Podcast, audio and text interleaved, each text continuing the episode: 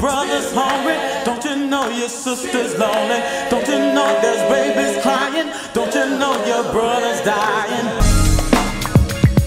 Greetings. I'm Dr. Anthony Smith of Alashe Center for Enrichment, and welcome to Black Folks Do Therapy, where we endeavor to challenge you to think critically about your mental health and overall wellness. Our goal is to inspire you to align your actions and values so that you might live your life fully 86,400 seconds every single day. We do this in part by asking questions and raising issues that you may not have previously considered. Ultimately, we encourage you to do those things that help you to live your best life consistently, always working towards balance. Today, we are in College Park, Maryland. Not Maryland. It's Atlanta. So just say we in Atlanta. we in Atlanta, everybody. Atlanta. We're in Atlanta. and we are joined by Dr. Ife Tayo Ojelade, who is a psychologist here, and she has a practice, the healing paradigm, or a, healing, paradigm. paradigm. so I was in College Park, Maryland, Uh-huh. with Dr. Bishop, and I kept saying, no, I kept saying Silver Spring. He was like Oh, College Park. And I kept saying Silver Spring, College Park. And so now I'm in College Park. Like, Just say Atlanta. I had a situation one time where a woman was going to try to come visit me, and I was like, "Look, we can set up a meeting." And she thought she could come locally. She was in College Park, Maryland, and I was like, "No, I'm in Atlanta." Yeah. Wow. That's a big difference. yes, big difference. Wow. Okay. So, well, thanks for welcoming us, welcoming us into your practice. We're so so happy to be here today. Yeah, thank you for coming. Yeah. So, to start off, why don't you say a little bit about what your practice is all about? How did you come up with the name A Healing Paradigm? Hmm. Okay, so I didn't come up with the name. So my former spouse came up with the name. It was the name of his business, and I really liked it because I like the idea of people having a worldview, and maybe, and particularly because I specialize in traumas, that people can have a pretty negative worldview, and so for them to have a paradigm shift, so a healing paradigm, it's like you have a shift to a more positive worldview. Mm-hmm. So I adopted the name, mm-hmm. and then a couple of years later, I went into practice. And then I grew into this whole practice and where we focus on counseling, psychological assessments, and continuing education workshops. And we, or, and also community workshops, and we do that for the entire family. Mm-hmm. And then also continuing education for professionals. Okay. Great. Great. So, your practice has a focus on working with the community. Yes, definitely. Um, and particularly, I mean, we're in Atlanta, so this is a predominantly black city. So, um, predominantly, we work with people of African descent, but we also um, work with lots of other folks yeah, too. mhm. Yeah. Okay. All right. So, what do people when they come into your practice? What is their reaction typically working walking into a African centered practice where they they're seeing people who look like them everywhere they look? What is what is that like for them? So um, people usually have this sense of like relief when they mm-hmm. come in, and then particularly because like from the moment that they first walk into the practice, so going all the way back to and going throughout the offices, it very it has this feeling like a place where it's like family and community. It's not sterile, mm-hmm. and so people are always commenting on that fact.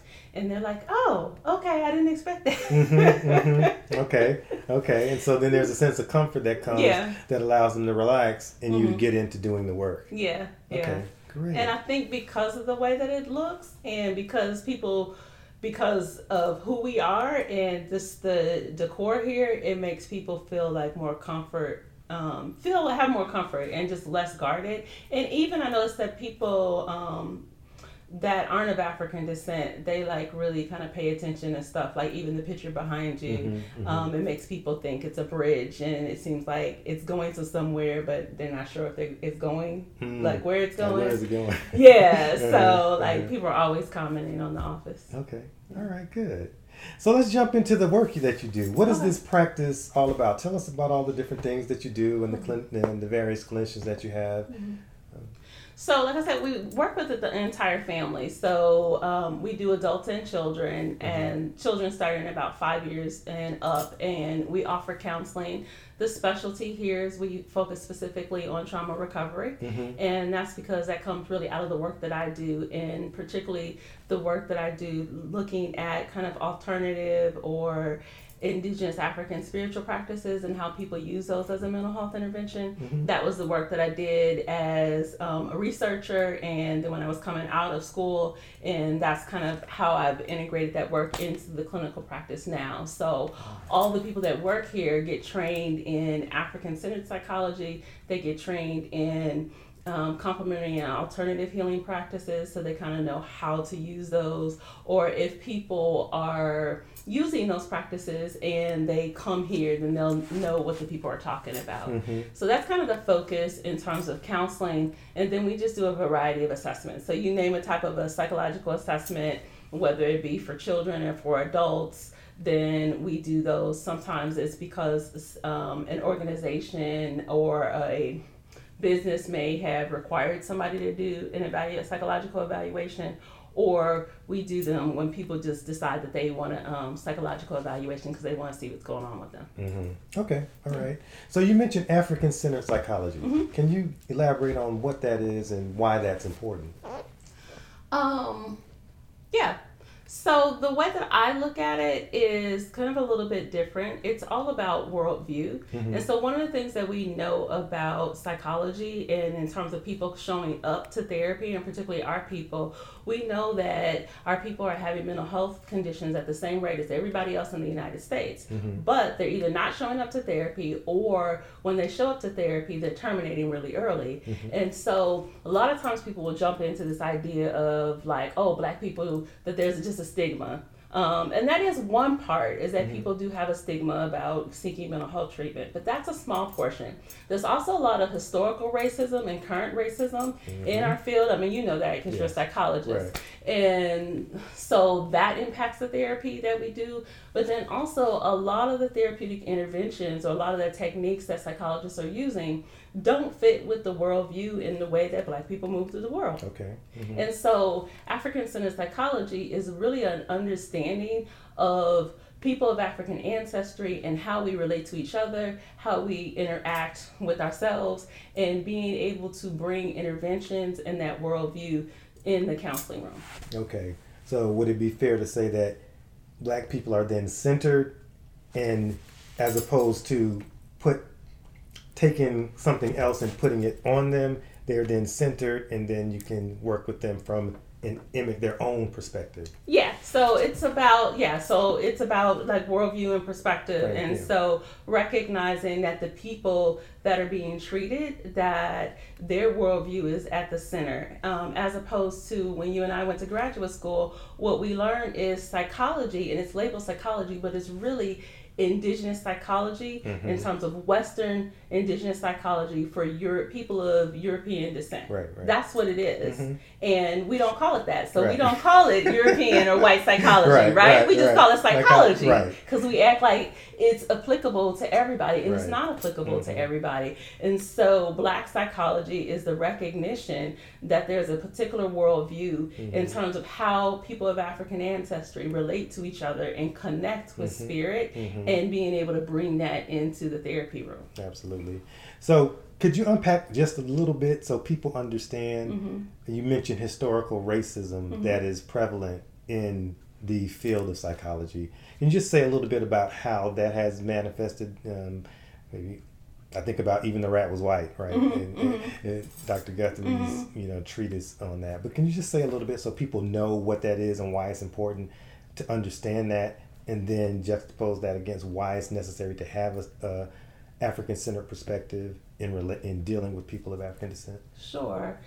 Um, lots of times people haven't heard of the term, and I'm sure you've heard of it. it, is drapetomania. Yeah. And I'm probably Yeah. saying it wrong. Yeah, I don't know. I think it's drapetomania or drapetomania. Yeah. I'm, from looking at the term, it's drapetomania. It's an old school term that Samuel Cartwright came up with. He was a mm-hmm. medical doctor during the time of enslavement in the mid 1800s. Mm-hmm. And it's really interesting to see. Um, I don't know if you've ever read, read the primary resource mm-hmm. of where he's talking about the psychology of enslaved Africans, Mm-hmm. and he's basically saying that there's a mental illness that enslaved Africans have that is causing them to not want to work, that Mm-hmm. causes them to try to run away. Um, Who when, would who would think you would do that? I mean, it, it's crazy. And so then he has a psychological term, and then he has this I, these ideas of what to do to treat this mental illness. And part of treating that mental illness is beating people and forcing them to do labor against their will. Mm-hmm. And if you look at that, then you recognize that that's part of the foundation of psychology in the United States. Right. Mhm. So there's this constant idea that what our people are doing, um, that there's something wrong with us, Mm-hmm. and that it's a mental health condition, Mm-hmm. and that we need to be treated and often treated in um, the interventions that need to happen to fix us Mm-hmm. are these harsh interventions. So it's beating, it's unpaid labor. Mm-hmm. If we move forward, then we know that historically African Americans and particularly African American men were overdiagnosed with schizophrenia, Mm-hmm. and then the intervention is then let's give them medication because we're too stupid to do therapy. Right. So therapy's not going to work on us. So we just need to over medicate people. So we've seen that trend in psychology. And when we're being honest about psychology, even when we have PhDs in psychology, it's important for us to just be honest about the his- history of this profession that we practice. Mm-hmm. And when we're honest about that, then we can look at more contemporary examples. Mm-hmm. I would say a contemporary example is like in the area of psychological assessment. Mm-hmm. So one of the things that we see now is that we're supposed to have this. Um, they have the parity laws that have been passed, I think, in 2008, that say that people should be able to access mental health care the same way that they can access physical health care when they have insurance. Mm-hmm. Well, you see interesting things that happen when people are on and have their children that receive Medicaid benefits. Mm-hmm. I don't know if this happens to you all in North Carolina but this happens here is that if someone has private insurance, they typically, in some of the, in most of the Medicaids, then they typically can access healthcare, um, mental health care services without kind of barriers.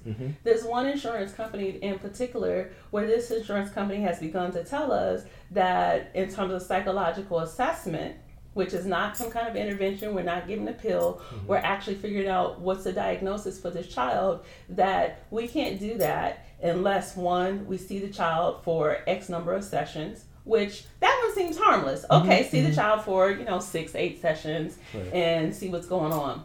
The um, but in addition to that, they say, well, you should, you know, in X number of sessions, you should be able to figure out what's going on with Right. the child. Right. And you know, as a psychologist, that's not always true. Exactly. You sometimes need a psychological um, assessments to be able to figure out exactly what's going on with the child. So then, what these insurance, this one particular insurance company also says is, well, we don't really want to let this child have a psychological evaluation. You should give them medication 1st Mm-hmm. so if you're doing therapy and you give the child medication and then that fails, then we'll think about giving letting you do a psychological evaluation. Now think about this. so you and I both know because mm-hmm. of our mm-hmm. class status, Right. our children wouldn't have to have that experience. So basically, you're saying that poor children in the South, that's going to be mostly poor black children, mm-hmm. in order for them to be able to access psychological assessment where it's a non-invasive intervention, you've got to give them a chemical to alter their brain 1st Mm-hmm. Yeah. That's contemporary racism. Right, right. And people don't understand that. Mm-hmm. They go to see their provider and they think, oh, this is the expert. Mm-hmm. They know what they're talking about. I have to listen and I have to do what they're mm-hmm. asking me to do. And so part of what we're constantly having to do is educate people Yeah. about these various things as well so that they can know, no, you don't have to do that. There are other choices. There are other ways of treating um, these things that are that, that we're faced with and we don't have to just follow the line of, of what they're having us what they would want us to do And the interesting thing is that I've um, been fortunate because I work with some really good providers. So I have providers that look like the people that they're providing service Mm-hmm. to. And so they'll tell the parents, I'm not going to give, and these are pediatricians. So they'll say, I'm not going to give your child this medication until you go to the psychologist and get a psychological evaluation and have a um, firm diagnosis, and then we'll decide medication Right. Insurance companies, not all, but just one in particular, mm-hmm. this particular insurance company is like, no, get the medication 1st mm-hmm. That is complete insanity. And particularly because when you look at other insurance companies, that isn't happening. Right. And we could say that this is about money, right? Oh, I'm sh- yeah, absolutely. It's always about money. And It's what's, about money. and what's crazy is like anybody that does psychological assessments and they do them for folks that are on Medicaid, they're really doing that as a social justice and kind of a community Right. give back Right. because the pay is so low, Mhm. you can barely cover the costs that it takes you to actually administer the assessments. I don't know if you administer assessments, yeah, but I do. Mhm. yeah, so it's not like you're making a lot of money from Exactly. it. Yeah, but they're saving money on their end. Exactly. Yeah. hmm Okay, so that's historical racism. Uh-huh. There's a trauma associated with this historical racism as well Mm-hmm. that is, I would say, embedded in our genes to some degree. You know, epigenetic Mm-hmm. stuff talks about um, how it's just been passed down. Um, and you have a specialty in trauma. Mm-hmm. So let's start. Let's let's transition into that, but tie the historical trauma together with kind of what you see in terms of meeting the mental health needs of folks that are coming in today who don't even necessarily know that they're having to deal with trauma. They think they're dealing with something else, but the trauma is overlying it and you know causing some of the problems that are there. Hmm. Okay, so we're gonna go way off the deep end. You might end up It's okay. editing this It's out.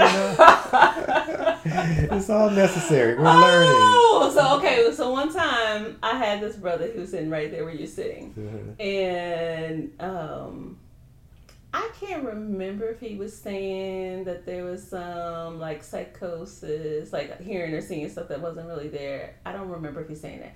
No, okay, no, I do. He said that he was seeing stuff, so he's applying. Um, he was probably it was probably social security evaluation. So let's say he's applying for social security disability. and He's saying he's got I don't know what condition. And as I sit and talk to him, he starts telling me about seeing this a man. He said it's an African man, and this guy, um, he he wasn't somebody that I would expect to kind of have this detail of somebody with you know these African features and stuff like that. So I kind of just paid attention when he said it, and he was like, it was this man, and he had this red on, and it was like he was a king, and I was like, huh, interesting. I'm listening to him, and he said he had. um I don't remember if it was a crown, but whatever he described, it was like something uh, equivalent to a crown, like a king. So he could tell that this person was a person of African descent.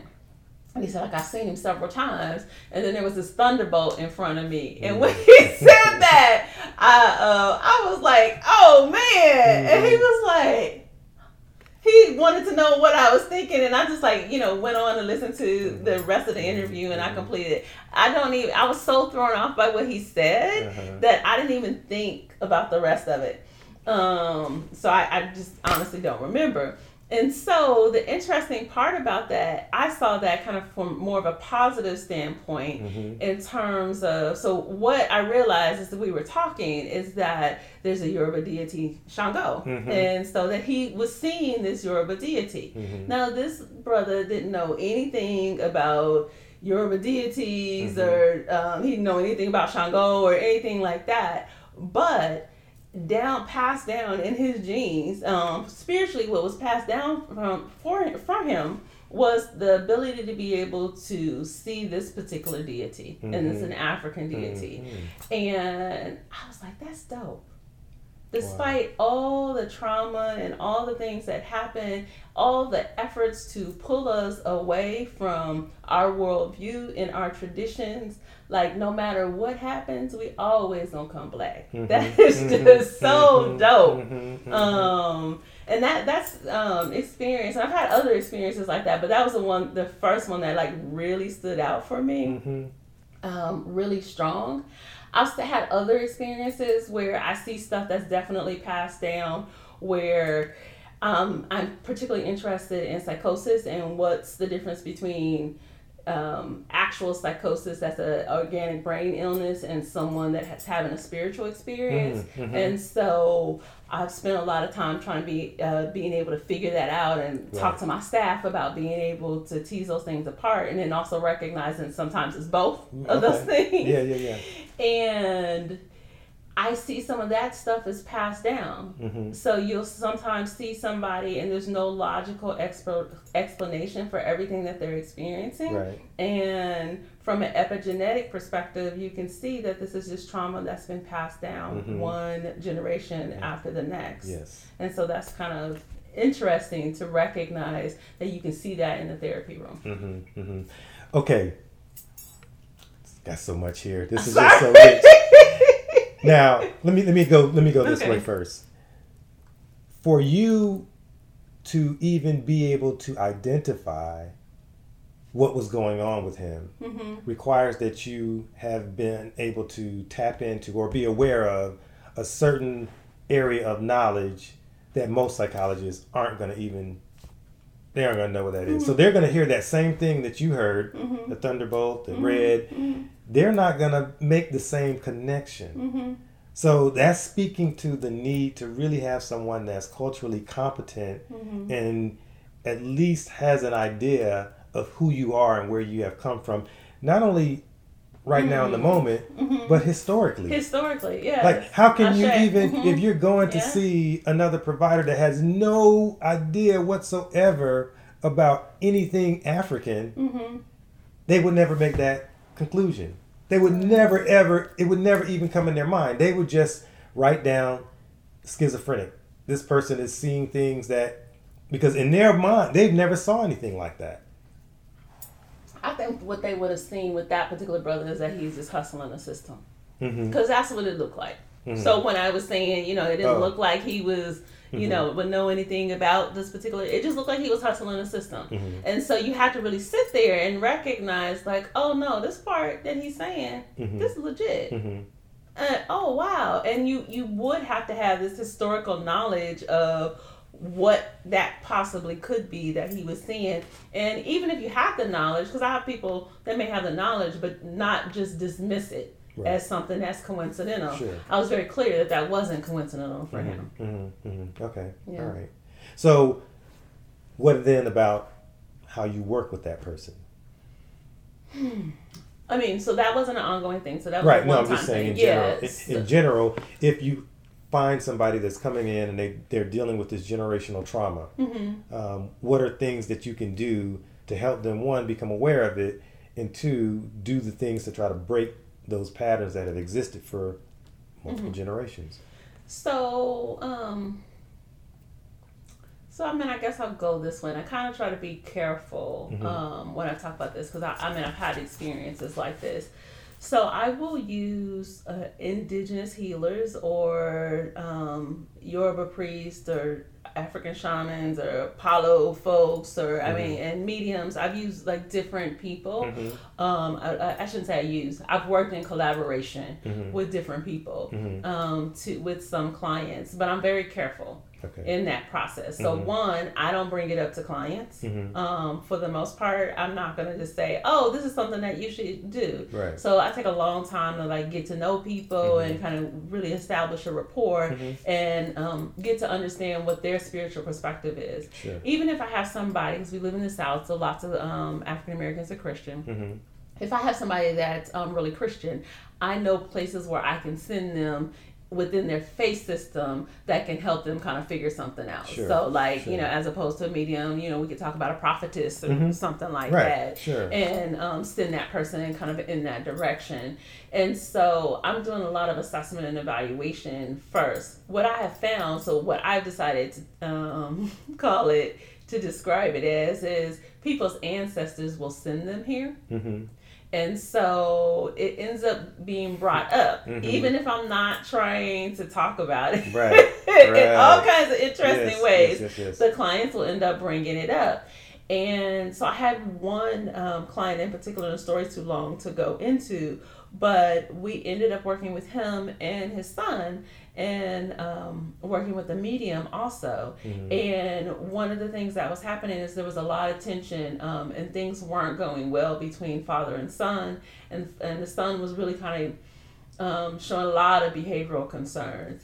And the medium came and talked to both of them. And I was nervous because I was thinking that the son was not interested. Mhm. And the dad, I mean, he's just kind of like this big, burly dude. And I was like, oh, he's going to think this is like crazy. But I started to see him like kind of tear up and wipe away. And I was like, all right, he's good. And then afterwards, I talked to the son. And the son was like, "Oh, I believe that hundred percent," and it was so interesting. And in that process, they were taught the medium was talking, um, talked to their ancestors and kind of brought um, historical trauma forward. And part of the historical trauma was that they had constantly been um, mistreated in this family. Mm. And so part of what the son was do was experiencing is some of that ongoing mistreatment. So like really harsh punishment, um, really kind of the sense of, you know, children to be seen, not heard. And um, the father was able to hear that from this outside entity and really be able to take time to really think about did he want to continue that behavior towards his son? Mm-hmm. And it was interesting because kind of the conclusion of that was we didn't think that this son was going to graduate. And the next time i saw him which was a few months later he had actually graduated early because they actually sent him to a program and he mm-hmm. was able to finish um, high school early. So mm-hmm. we were like "Whew." So i saw that as a, a really powerful intervention hmm hmm So now we're getting it. I, I didn't expect to first be talking about this, but this is this is the great thing about you know meeting people and talking about and finding their stories. There's so it's so much. It's rich. Um, so the way I'm hearing what you're saying is there is a marriage or a merge or a connection between spirit and psychology. Oh absolutely That- absolutely. Western psychology definitely doesn't. I, yeah, I can say that. They, I don't think they really acknowledge that. Right? There's more there's of a some but not a lot yeah, No.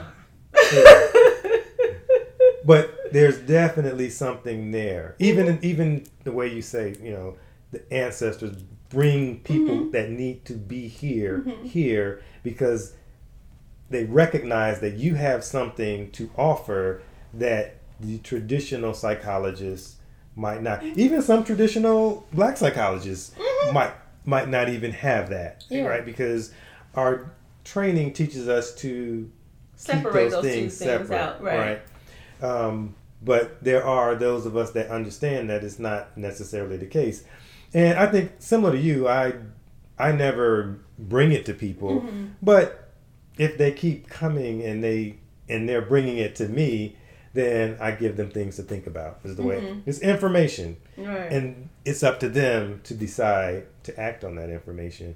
Um, fortunately for me, my intuition is pretty good, Mm-hmm. and and I'm pretty tapped in. So I've never had a case where I've brought it up and someone has been. like oh, uh, in, yeah. like, it's normally and it, so I would say it doesn't even. Maybe twenty percent, twenty five percent of the times the people that come in my practice, but most of the times I'm not, I'm not going down that, down that lane. But there are times where it is necessary, Mm-hmm. and for those people, the progress and the change has been exponential It's and just really just boom people taking off doing things like i didn't see that when they first came. Like whoa that's amazing. Like taking it and doing things with it i never ever would have thought. But it's not about me right? Spirit knows what needs to happen. Right. yeah and so uh, and there's actually a flip side of that i was actually talking with a mom this week and people come here because you know they see all the crystals and the woo woo stuff and it's like oh she's in all that african indigenous healing and you know she's initiated to fine i'm sure and so they have all these you know ideas about me Mm-hmm. um, that aren't always true because one of the things I do believe in is I believe in psychotropic medication. Mhm. Now that's you know people are gonna be like, ah, that's the devil. Is you know that's something you know you believe in big pharma. But I remember being in grad school and there was this little boy that came. And they were wondering whether or not um, I was working for a psychologist, and I had to test him to figure out whether or not he had ADHD. And of course, I'm like, ah, ADHD is something that's made up, you know, that trying to give our black children medication. By the time I was done, but that is true, boy- too, though. That is true. That's absolutely true. That is absolutely true. But by the time I was done with that little boy, I was like, there is some medication to treat. This is not normal Yeah. behavior, and I had children, so I was like, I know Right, that this right, is right. not normal behavior. Um, and so I going back, I had a mom that I was talking to this week, and I as I was talking to her, and I'm all for like people being able to see spirits and talk to their ancestors, and you know being really tapped in. I believe um, in in people being mediums and all this kinds of stuff. So I've seen stuff that most people would not believe. So I'm very open. Mhm. But I was talking um, about um, talking with the mom about her daughter, and I was very clear that this wasn't like a spiritual thing. This child um, and had other stuff going on, but I also knew that she was delusional. Mhm. So she was very young. Her thoughts were very scattered. Um, they were just delusional thoughts. And I was like, okay, so we're seeing the early onset of psychosis. Mhm. And you and I know that the prognosis for that is not good. Right. And so I was talking to the mom. I'd spoken to her before, and I said it to her again this week. Like, she needs medication. Mhm. And the first time I brought it up to mom, she's like, absolutely not. I want to do medication. And then she came back in, you know, again and was really kind of focused on like giving herbs and stuff like that. And I just had to, you know, I, I, I switched. So sometimes I say, I, you know, take off my psychologist hat and put on my sister hat. And I was just like, look, as one mom to another, Mhm. I'm saying right here, right now, your child needs medication because if we can't get her stabilized, her long term trajectory is going to be really bad. Right. Um, and I didn't want to see that for a little black girl. I want to see you being able to live your full potential. And you can't live your full potential if your mind is scattered. Right. Mm-hmm. Um, Yeah. and so, I mean, for me, that's the balance. Mhm. And I think, I would hope, I would like to think that's why people feel more confident with us Mhm. because I'm not going to just randomly tell you to take medication. I'm going to be open to the alternative things that you do. But when I get to the point where I say you need medication, it's because you need medication. Right. Right. Yeah. You know what I what I'm hearing Mhm. is that you're not wedded to one thing.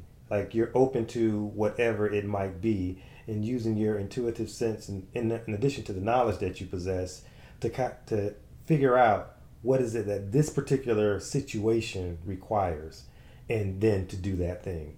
Because some people get mm-hmm. wed like, oh, never any medication, or some people like Mm-hmm. always medicate. They're Like people get locked into their way of doing it, as mm-hmm. opposed to considering that there are myriad ways of approaching a, a given situation and mm-hmm. being open to that. Interesting. Okay. I never thought about that way. So thank you for that reframe. See, that's why you got to talk to psychology. Yeah, yeah. I think. I hadn't thought about it that way, but yeah. Yeah. yeah. So, I mean, I am trying to focus on each individual person. Mhm. and trying to focus on developing my intuition. So I feel like Sure. my intuition Mhm. um, helps me know what direction to need Sure. that I need to go Okay. in with people. Good, good, good, good, Mm-hmm. good stuff. So let's uh, talk a little bit about your um, specific trauma work and how Mhm. you got into specializing in that. Um, how did that come about? You gonna edit this? Okay.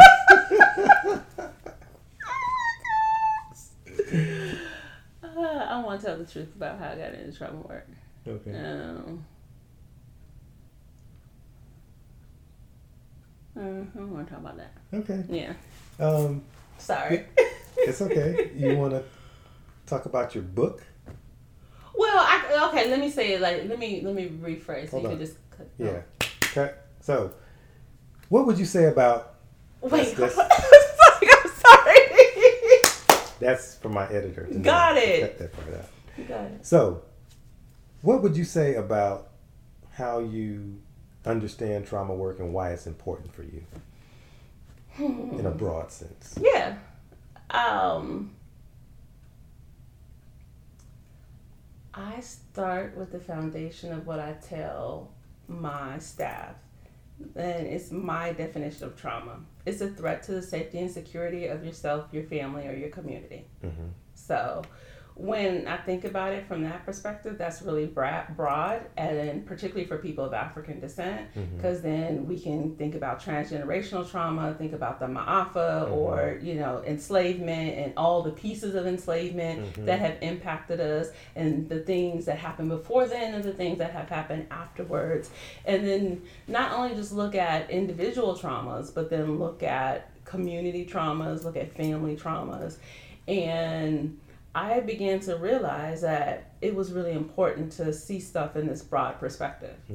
So when I started working with um, clients, I would have clients that would be really angry. Like, let's say, really quick, I'm, I remember working with one woman who had been raped as a child um, repeatedly by a relative.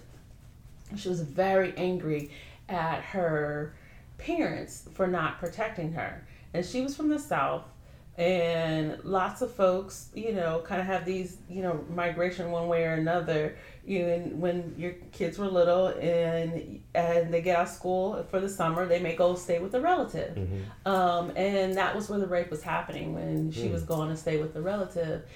And part of the way that we would be able to work through that i mean i use kind of traditional western interventions to be able to work through the trauma but then also layered on top of that was to be able to understand family history mm-hmm. and this anger that she was placing on both of her parents.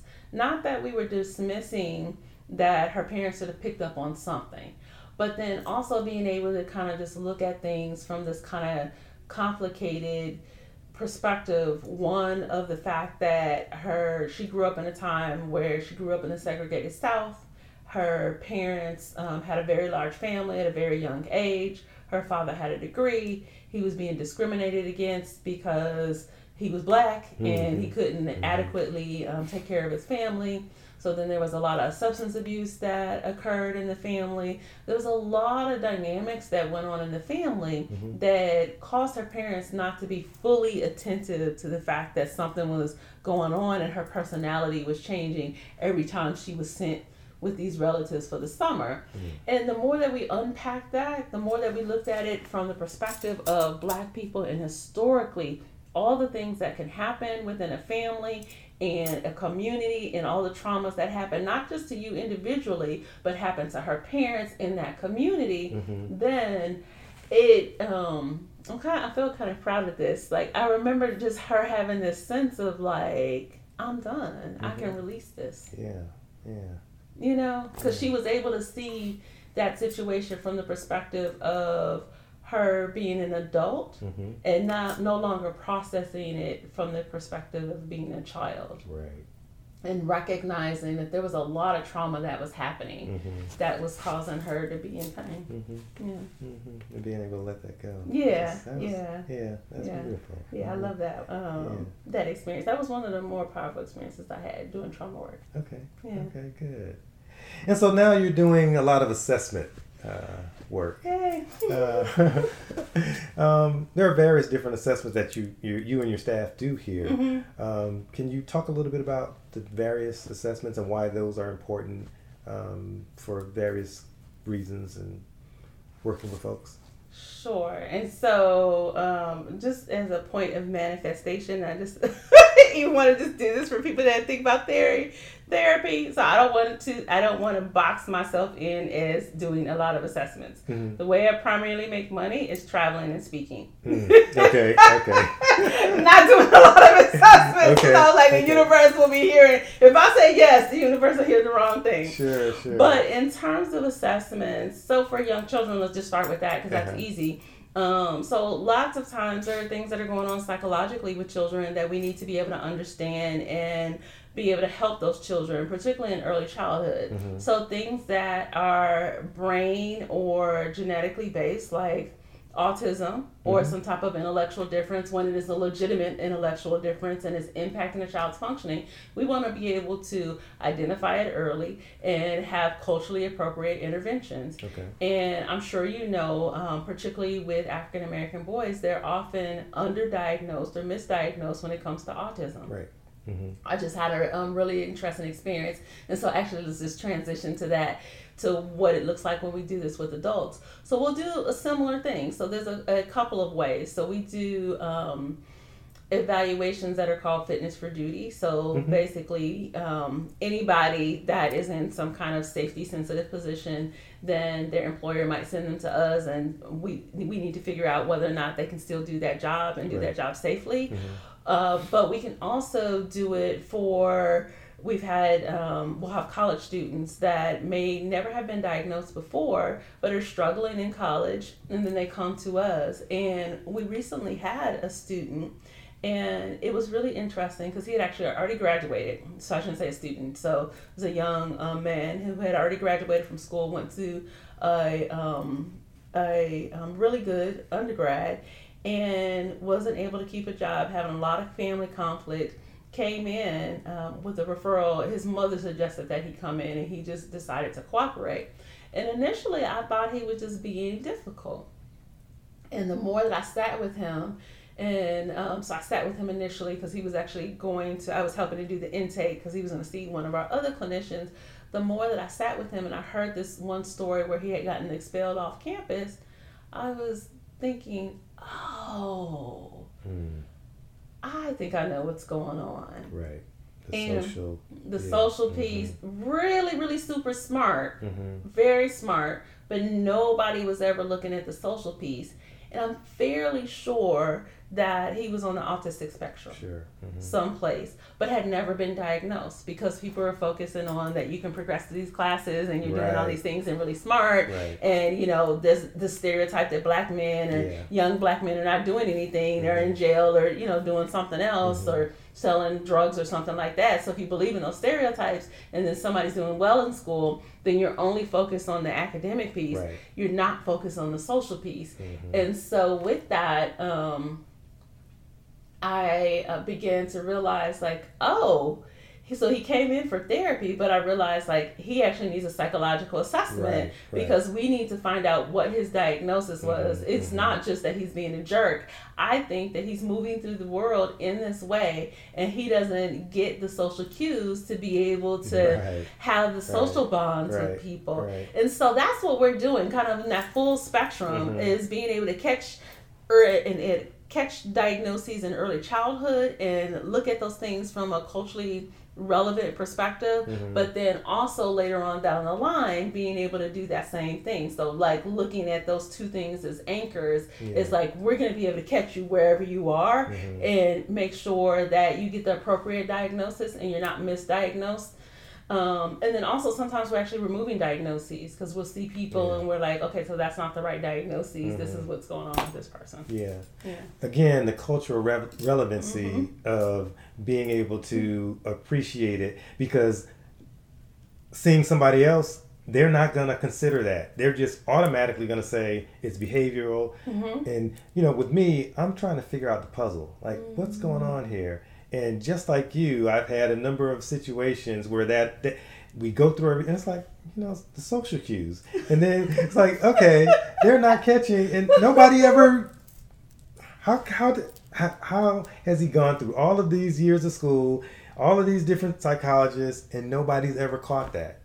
And I think that's the cultural piece. And I've been thinking about that a lot. So, I mean, autism is kind of like over here. I see a, I've seen a lot of men. I've seen psychologists. I've seen you know men with advanced degrees, and I've, I was actually thinking about this earlier today, where I've seen a number of men, um, black men specifically, Mhm. who were really smart and very high. If you think of the stereotype of IQs, probably had really high IQs, Mhm. but very low social IQs. Right, right, right.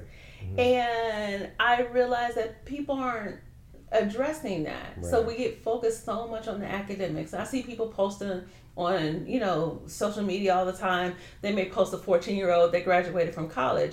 I'm actually not impressed with that. Yeah, I'm like the emotional maturity. You can have a whole lot of intellectual, but the emotional maturity is not there. You're doing a disservice to that person. Yeah. I, I, I agree. Uh, With you. yeah, no, I, yeah. I was just like, I'm never impressed by that at all because Mhm. I'm like, there's no way, in terms of like you said, the emotional maturity, a 14 year old does not possess the emotional maturity to graduate from college Right. or, you know, go to medical school or something Right. like that. Mhm. I'm just, I'm sorry. And so I've seen that in adults where Mm-hmm. they can't function. And I really have been, um, interested in that specifically as it relates to black men because I think it's one of the areas that we're doing a disservice to black Mhm. men if we're raising up young African American males and we're focused on academics, but we're not also requiring can they play, can they get along in the sandbox. Right. mm-hmm. So Absolutely. yeah. Yeah, this that's these are things that people. This is why we're doing this podcast Mm-hmm. because more people need to be knowing about these types of issues, right? Mm-hmm. Otherwise, it's just our pockets Mhm. and it, get, it gets missed. Mhm. So the more people can talk about it, it's not about. There are a number of different ways, like we said earlier. There are a number of different ways to approach it, but at least have the um, the, the the the broad circumference to be able to consider something else other than what your narrow focus might might have been. Mhm. So Mhm. I yeah, agree. yeah, I agree. Yeah. good work. Yeah. Well, thank you. Yeah. Yeah. Okay. Thank you for coming. Yeah. So tell me a little bit as we wrap up here. Mm-hmm. Just um, go through uh, kind of the makeup of your staff, how people can get in touch with you, um, that type of thing. Sure. So we have schools, um, school site. Well, we do have school site. We have several school psychologists on staff that Mhm. generally do um, assessments, but we also have um, myself. I um, I'm an adult psychologist that do that focuses on psychological assessments. We have a master's level. So an LPC, a master's Mhm. level counselor who um, works with adults and children, and then we have a child psychologist, Dr. Sam Maddox, who um, focuses obviously on the children. Okay. And then we have another um, just new, brand new trainee, Sade Bo- Bowman, and I'm um, really excited to be working with her. And so she um, works with children. And oh, Calvin, that you met earlier. Mhm. So Calvin's one of he's our assessment coordinator. So we've got like a small but like really good staff of Mhm, people mhm. um, to be able to do the counseling and psychological assessment. And then, which we didn't really touch much on, is um, so we do, and then we invite speakers in to do continuing education workshops. Okay. And so we've actually flown people in from out of state to do continuing education because our focus is really wanting psychologists and other mental health professionals to know how to treat our people Mhm. and um, and broadly be able to treat anybody who is dealing in with alternative or indigenous healing practices Mhm. and really just be able to in general be able to um, deal with cultural competency. And so kind of the best way to reach us is one either by phone which is 404 635 6021 again 404 635 6021 the other way to reach us is online and our website is www.ahealingparadigm.com so I always tell people it's A, the letter A, the Mhm. word healing, and paradigm, P A R A D I G M dot com. Uh-huh. Okay. Yeah. Okay. Good. Good. So people should definitely in Atlanta area. You take people from all over. Yeah, so people will come. Like we've had, it's it's been interesting, and it's part of because I do. I mean, we didn't talk about this, but because of my work where I'm traveling, Mhm. and so I've met people in you know a number of different countries, so people will even come here Mm-hmm. and have stuff done. So we've actually you know done consults in other countries Okay. um, for psychological services. Oh, good stuff. Yeah. Yeah, yeah. Okay. Yeah. Great.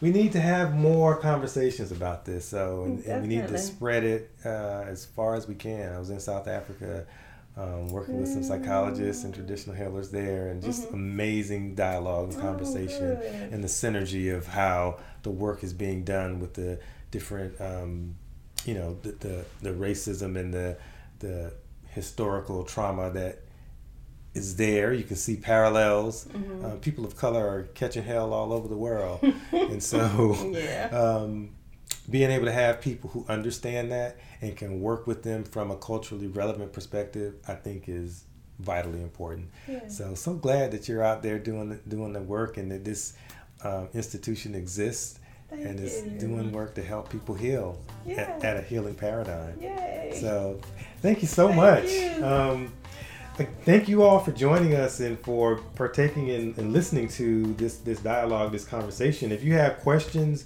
feedback you would like to offer, please um, tap into uh, Heart Mind Healer on Twitter. Um, go to my website, um, alase.net, A-L-A-S-E.net.